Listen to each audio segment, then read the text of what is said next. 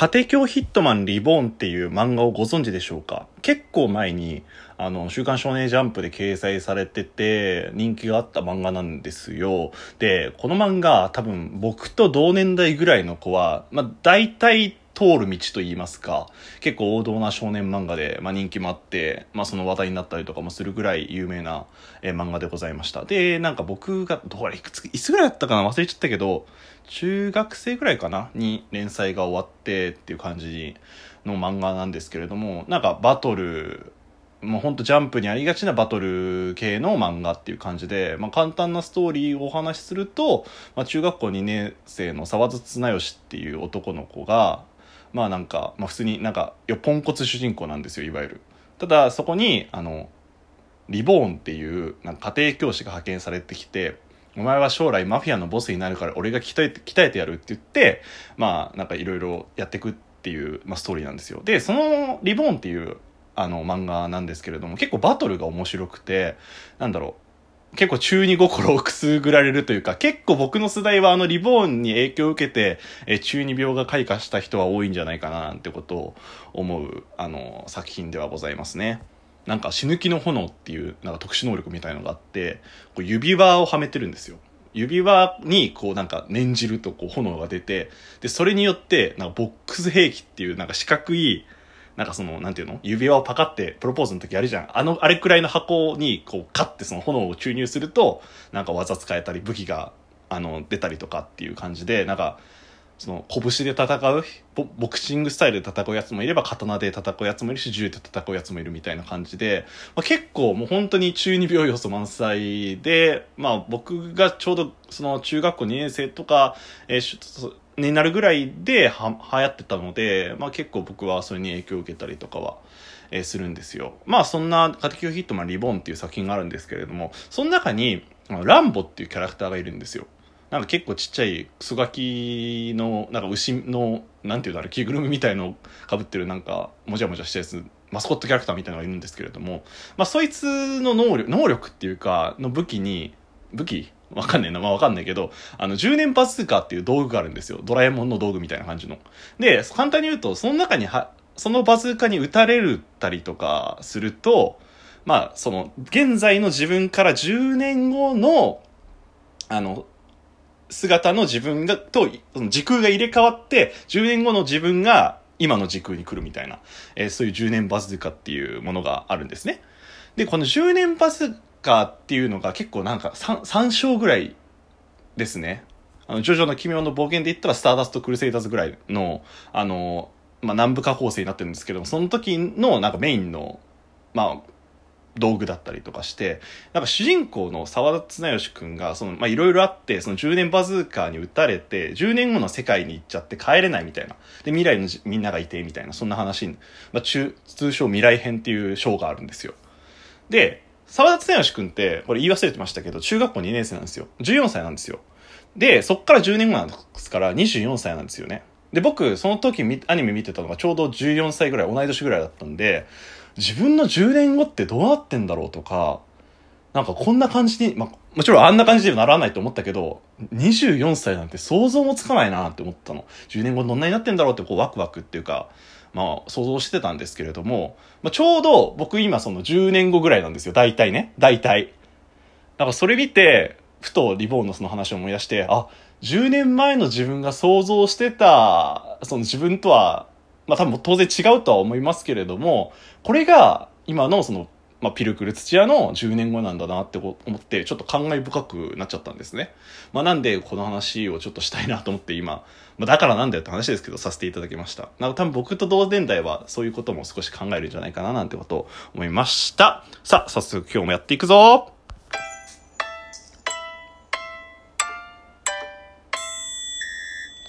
白黒ハンガーのちょっと隙間に放送局。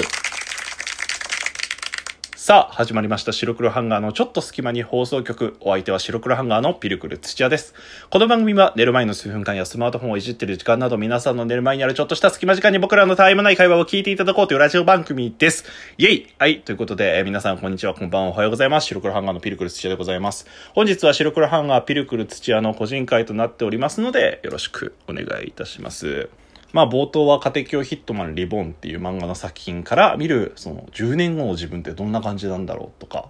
あ過去のその14歳の俺が思ってた10年後っていうのはこうなってるんだなみたいな。だか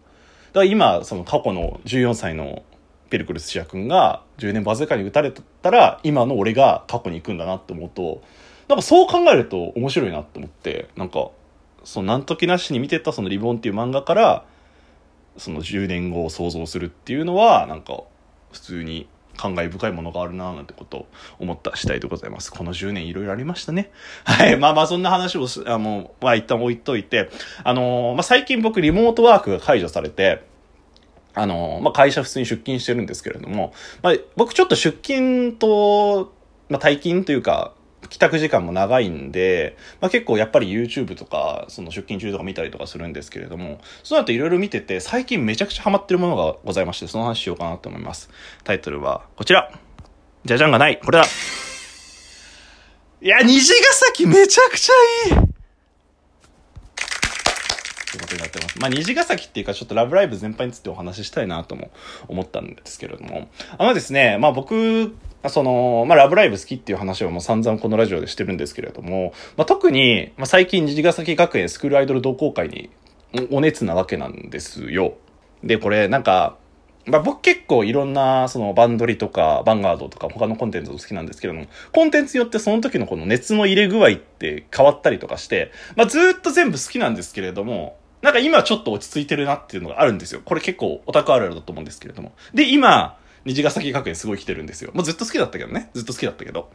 で、あの、そのきっかけっていうのが、僕ようやく真面目に今度虹ヶ崎学園スクールアイドル同好会として出すシングルの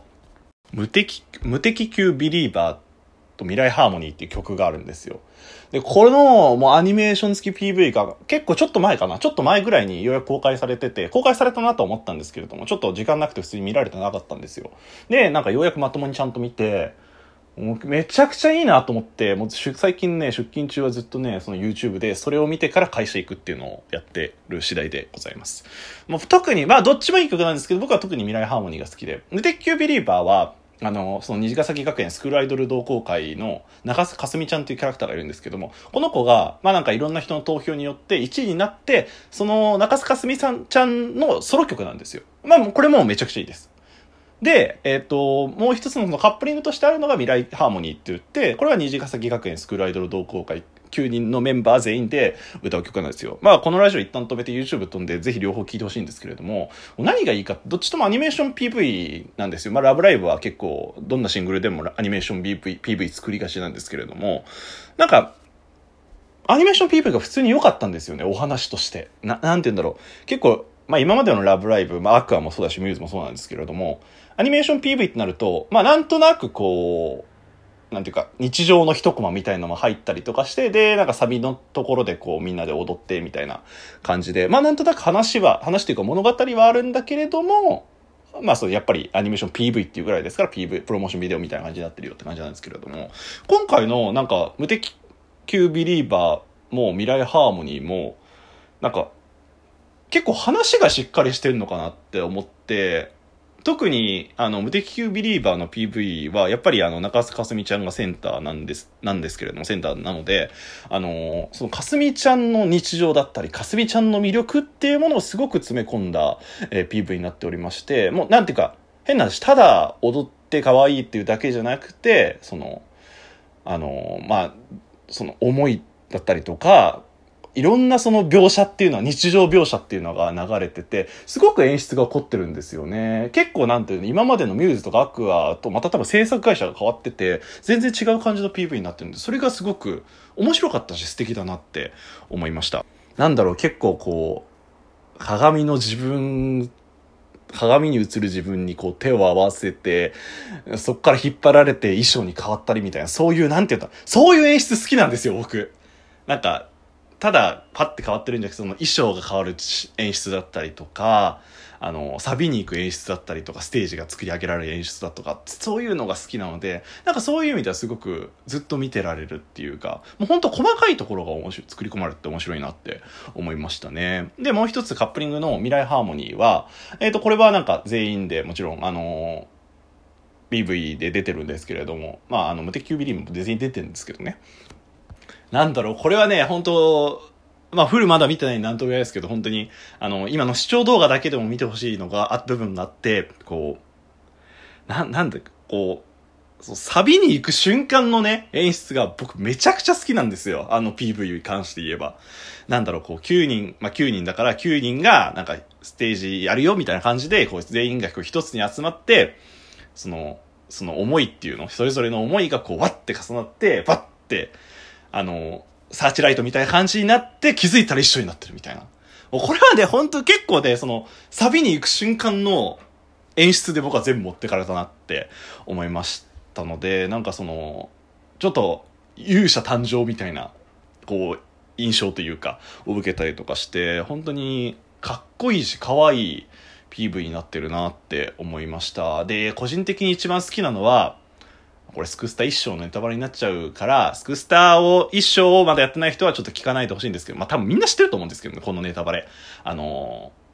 ー、うーんさんが結城刹那になる瞬間あるじゃないですか。これ分かる人にしか分かると思いますけど、うーんさんが結城刹那になる瞬間にこう髪をこうファッてなるんですよ。あの瞬間僕めちゃくちゃ好きなんですよね。なんか、僕その、アンさんと結城刹那さんというその、二つのキャラクターでの、その、違いだったりギャップっていうのが好きで、その変わる瞬間とかって今まで多分なかったと思うんですけれども、それが今回こう、ファって出てきたっていうのはすごく個人的には熱いなって思いましたんで、あのシーンも、あのシーンも何回も見ちゃってます。はい、今日はね、虹ヶ崎学園スクールアイドル同好会のお話でした。これで、もう無敵級ビリーバーとミラーハーモニーの PV ぜひ皆さん見てください。お相手は白黒ハンガーのピルクル土屋でした。じゃあねー。